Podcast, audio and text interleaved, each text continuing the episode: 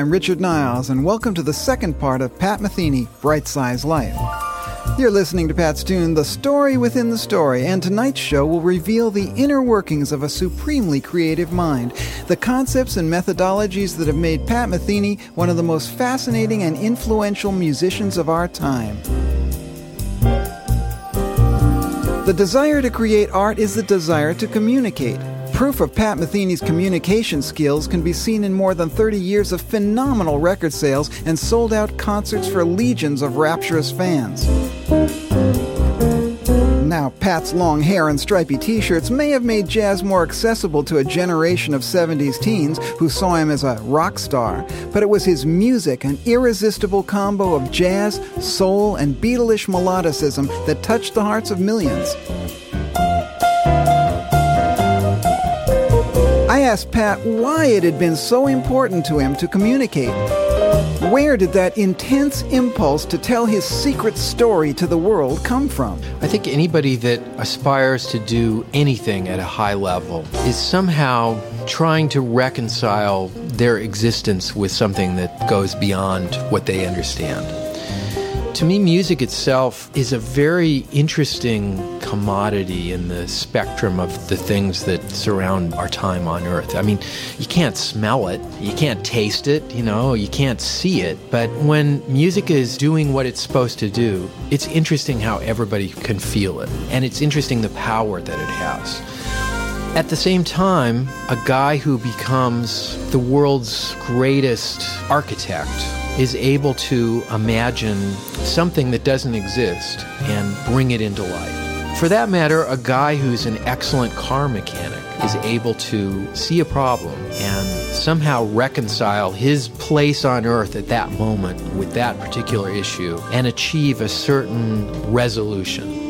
And the way all of this sort of overlaps with existential issues of religion and the big questions that we all wrestle with, it's inseparable. Yet at the same time, I've learned so much from not only the process of being a musician, but from music itself, that I have to say there's a power and appeal to a genuine understanding of music that sets it apart that I think I recognized real early on. And as far as the impulse to share that, I think that whatever my nature is, if I notice something cool, I want to tell other people about it, whatever it is. I mean, if it's a new song or a, something that's going on, I want other people to know about that too, and also to see what other people think about it. So I think that's all just kind of built in for many of us to want to uh, sort of compare notes and share the things that we found to be true or of interest.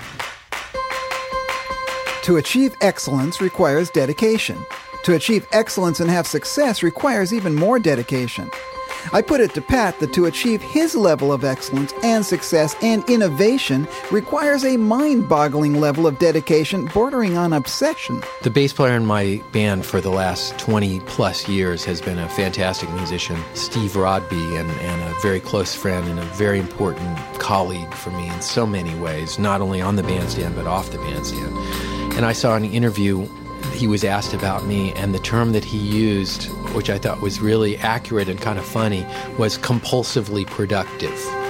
That kind of does sort of hit it on the head. And yes, there is an overlap between dedication and the point where I understand why my parents were very worried about me when I was 13 and 14 years old, practicing 10 or 12 hours a day. I mean, if one of my kids were to do that, let's say with something I didn't completely understand, I would be really worried. The benefit that comes from dedication, I think people are often quick to recognize and willing to let a whole bunch of other things slide, whatever behavior all of this is wrapped up in. And that's why you see so many wacky kinds of musicians floating around that have very odd personality quirks and are kind of allowed those quirks by their friends and family. The quirks in themselves, I think, have become a lifestyle for lots of people who really don't have that much going on as musicians. And that's kind of an interesting sort of post beat generation phenomenon. You have people now who are all about the pose with none of the actual content. But I would say the culture that surrounds it has never been that much of an interest.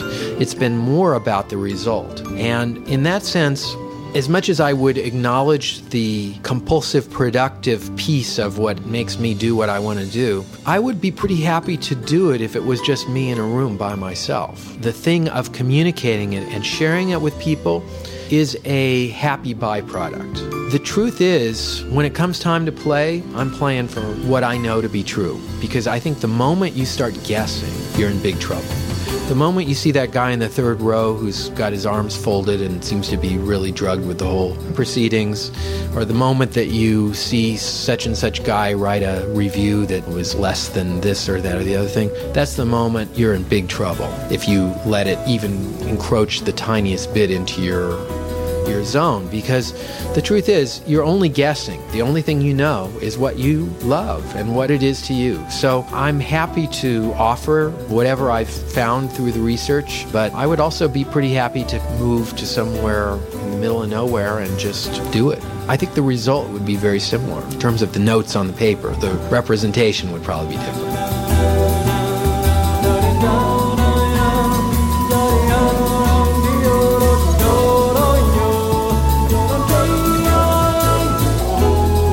We talked about obsession, drive, fire, dedication.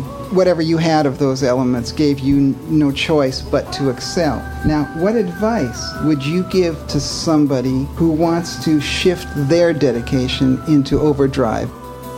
When I meet a young musician that seems promising, to me, one of the most essential questions that I pose that is very difficult for people to answer is a very simple one, which is, what do you want to do? You know, and it's amazing how many people don't exactly have a picture in their mind of what they want to do. That was a question I was extremely aware of real early on. I had a pretty good idea, a pretty good picture in my mind, even, of not just what I wanted to do, I could see it. I could see the band. I could see the setup on the bandstand. I could hear what it was going to be.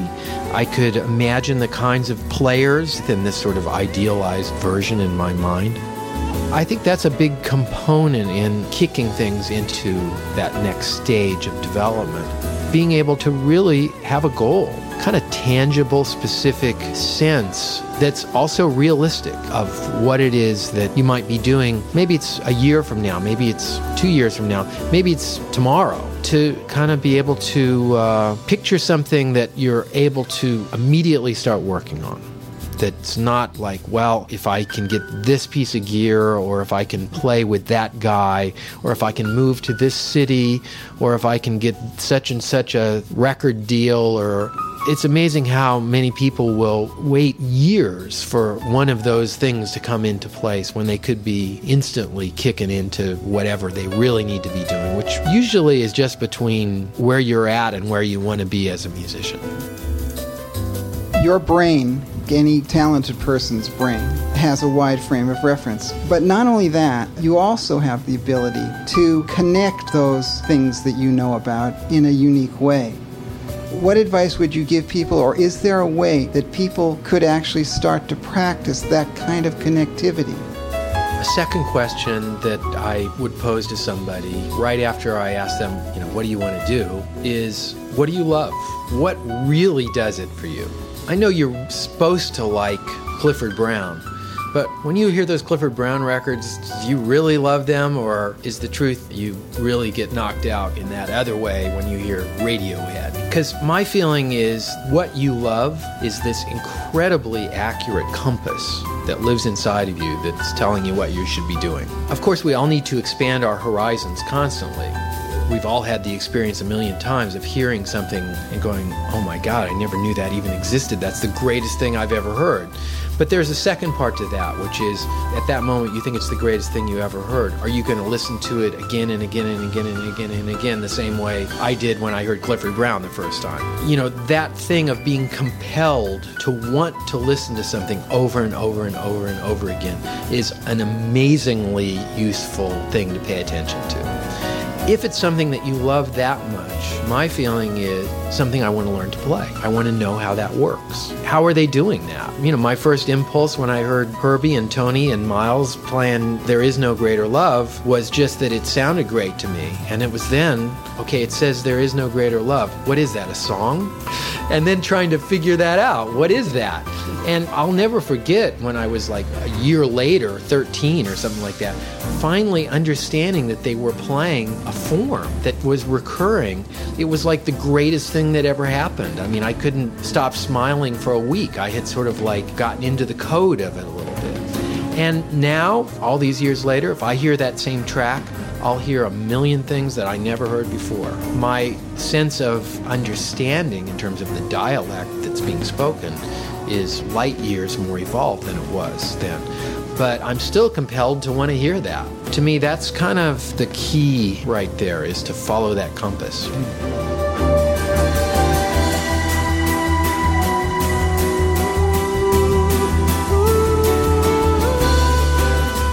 I've been fortunate to be able to work with a lot of great artists functioning at a very high level, and I found most of them to be very self critical to an extent that mere mortals might deem a little over the top. On the panorama of critical people, with one being somebody who's not critical and 10 being somebody who's very critical, I would be eight easily, if not more. I'm very critical, and rarely do I hear something that I'm playing on that I'm happy with. So, what constitutes a mistake or what constitutes something being acceptable or not acceptable is a real slippery slope for me to even quantify. There's a point, if you're doing a record date, you get one take, two takes. Well, let me hear both of them. Then, okay, the second one is a little bit better than the first one. But then there's, you know, a whole other thing, which is you're going to do a tour that's going to last for a year and you're going to play maybe a couple of the same tunes every single night.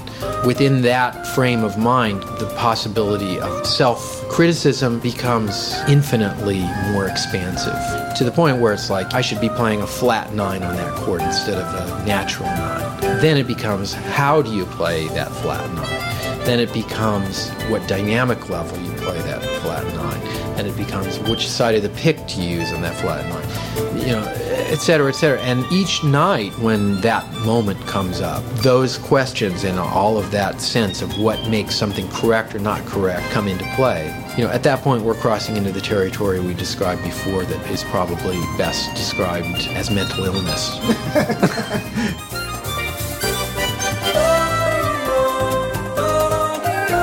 I would guess that most people probably don't think about my world as being one, given the music that I play and the type of person that I appear to be and all that, one that has a lot of pressure surrounding it. But every night you're playing for people who mostly took a shower before the gig and parked their car and had to buy the ticket and lucky to be able to play with many of the best musicians on the planet. You know, it's one thing to make one record and have it be pretty good, but to make a record after a record after another record after another record after another record and have them all be at a certain level, hopefully, and actually that's not even enough. It has to go beyond each time it does add up to a certain kind of lifestyle that I've had to adjust to.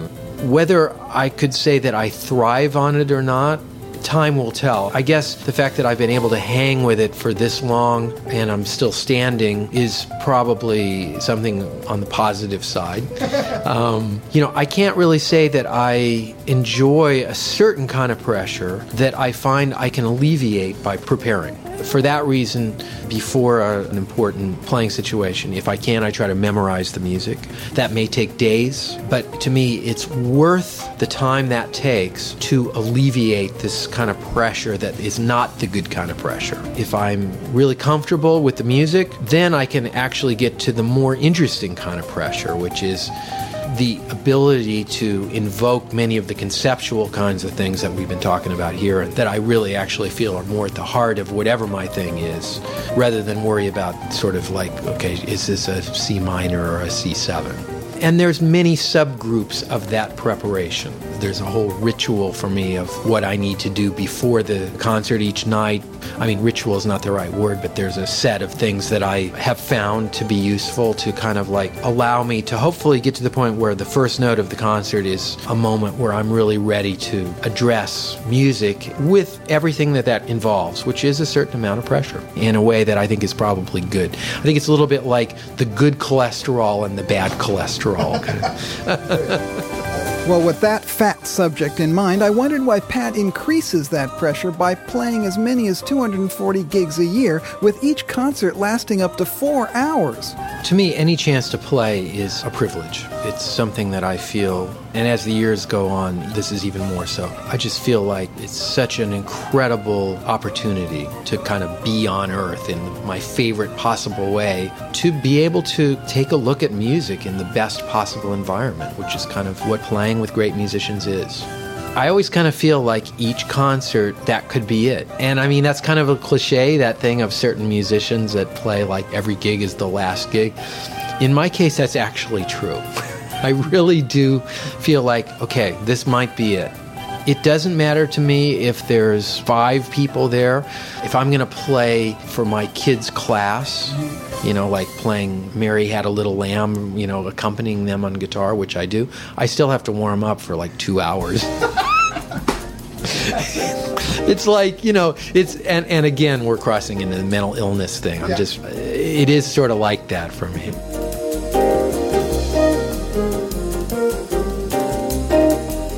In the context of my group, which is where the most extended concerts tend to happen, first of all, we're talking about a band that has a 30 plus year history with an incredibly big book and a bunch of music that is really worth playing, even after all this time. It's really fun and exciting music to grab a hold of. And actually, as the years go by, the value that's sort of intrinsic to some of those pieces and to those notes becomes even clearer to me in this sort of me to me sense, in that I really do believe that the bridge to first circle is really cool. Like, yes, that is something worth doing right there. So, um, you know, when it's time to put together the set list, it's often like five or six hours long. Absolutely. I mean, but you don't even stop in the middle for milk and cookies. I actually think if we took a break, it wouldn't work. When it gets really good, it's one long tune. I'd say that my whole thing has been one long tune. From the first gigs that I played up till now, it's really kind of been one long set. There is a consistency and continuity there that makes this all sort of one continuous process. I was having fun with all this conceptual stuff, so I threw caution to the winds and asked Pat to comment on Friedrich Nietzsche's statement We have art so that we shall not die of reality. Pat took the bait and did not disappoint. Yeah, that Nietzsche guy, you know. Yeah, that One thing about jazz is the way that it demands that a person offers a certain kind of individuality to each moment jazz guys are sort of asked to report, I would say, on their time on Earth in a way that's best served by a certain kind of immediacy, the kinds of things that improvisation is perfectly suited to do. In that sense, I would say that it's more of a hyper reality. It's not a substitute for reality. To me, it becomes a substitute for reality when jazz becomes nostalgic because I don't think it works on that level. I don't think that it's possible to recreate a previous era in jazz. It sort of actively resists that. For that matter, I don't think a musician can recreate something that they did before. I mean, if I wanted to redo Bright Size Life, my own record from 30 years ago, I couldn't do it. So, in that sense, jazz is separate from entertainment and is closer to the qualities that I think have been more connected to classical music. However, I think jazz also doesn't work as classical music as much as people try. We can find great notes written on a page, yet at the same time, hearing those notes played, I'm thinking about Duke Ellington right at the moment, hearing Duke's amazingly great notes played outside of the context of his existence and his spirit always seems to ring hollow. As much as it may have a certain kind of entertainment value, it doesn't seem to have this other value jazz demands from people to express something about not only who they are, but the time that they're living in we have art so that we shall not die of reality. You take people somewhere else out of the world that we have where there's violence, killing, hatred, torture, misery, politics. You take them into a different place. People perceive it as a more spiritually aware place. Surely that can only happen because when you conceive of the music, it's doing the same thing for you. There's a certain craving and a certain desire that we all have for transcendence that is often found in the way people look for religion or attempt to find some spiritual center to how they conduct their activities that's worthy of note and I have my own uh, journey in that area. And I would agree that my attraction to music is largely about trying to find some kind of meaning in the midst of everything that I can then filter through my own experiences and hopefully comes out sounding like something that somebody might want to hear. The only thing I can say whenever it comes up that people are looking for this intersection between music and spirituality is that any kind of humility that you can bring to the bandstand or that you can face music with is usually valuable in terms of the result that happens with sound. Whenever a musician seems to be really, really sure of what's going to happen, there can be an early payoff to that, and it seems to have diminishing returns. Whenever a musician can invoke this sort of sense of wonder and awe of what music is, that seems to offer a much longer path towards something that is, I think, what we're, we're all looking for, which is something that continues on. My connection to music is one that follows that. I try to remain in service to music rather than the other way around. Every action is significant. A choice of a note is an action.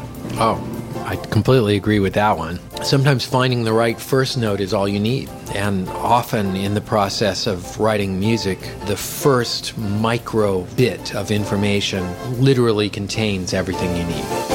One of my favorite ways of describing this is music is sort of everywhere around us, and our skill level is really the ability to identify more than the ability to create.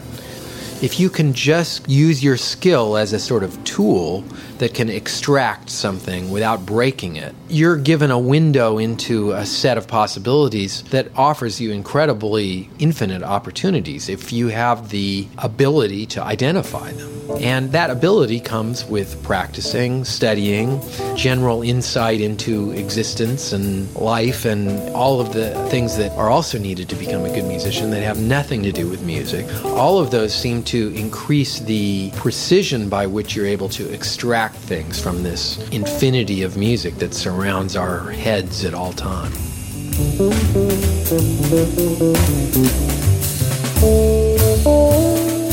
A groove unifies the artist and the listener. Now, you have been able to construct quite unusual, sophisticated grooves. Is your aim to unify on a more sophisticated level than let's go out and have a burger? the only listener that I really know anything about is myself. I'm constantly amazed and I would say mostly puzzled by how other people perceive music. It's all about clothes and haircuts and fashion and general degrees of cultural divisions that are being projected under the auspices of music. I have no idea what they're talking about. For that matter, when people talk about this is heavy metal, this is emo, this is punk, this is pop, this is rock, this is jazz, mostly I don't know what they're talking about. In terms of the context that I'm actually looking at music, none of this matters at all. I have absolutely no sense of how anybody else is perceiving anything. And I hate to say it, but that includes the majority of people that would come to a gig of mine. What I found, just try to play for the listener inside me. And yes, in answer to your question, that listener does want to hear things that he has not heard before. Not time signature, certain kind of harmony, whatever. I mean, the fan that I am of music has an incredible hunger for hearing new things. Usually, when I'm writing something, I'm not thinking that it's in any particular time signature or key. You know, I think more just in terms of what existed in that first little burst of what the idea is that makes me in this territory to start with, uh, and then sort of trying to follow it, let it be whatever it's going to be. I will add, though, that I'm very sensitive and aware of what the strengths are of the people that I'm playing with, and to a large degree, am ordering up things that are going to suit those people. If I'm going to do a tour playing with Roy Haynes, that's going to offer different opportunities than if I'm doing a tour with the group and vice versa. I've always loved the thing that Steve Swallow used to describe when it's time to write tunes, of it being a little bit like ordering a burger at a deli. You know, as you're walking to the deli, you think about what you'd like to have on your burger and the fact that you want a burger in the first place, and you place your order. And to a certain degree, there's an act of faith there that at a certain point you're going to get the burger. With a tune, it's sort of like that. I need a up tempo something something that's going to be on that tour with Roy that's coming up. I didn't ask for a grilled cheese with lettuce and tomato. I'm asking for a burger with whatever. And you, at that point, place an order. And in, in the case of a tune, it may take a week or two or a month or a year. But what's funny is that that tune tends to show up. well, if you'd like to make another date with Pat Metheny and me, Richard Niles, show up same time next week as we concentrate on the instrument Pat has explored, expanded, and revolutionized the guitar. The show features him guitar in hand, demonstrating just how he do that voodoo that he do so well. Thanks to my production assistant Yannick Wizdala, engineer Peter Dale, and to David Morley, that most executive producer, and all at Above the Title. Thanks most of all to Pat Metheny for giving his time so generously, offering us a unique insight into his very bright-sized life. Richard Niles on the radio, on the radio, check it.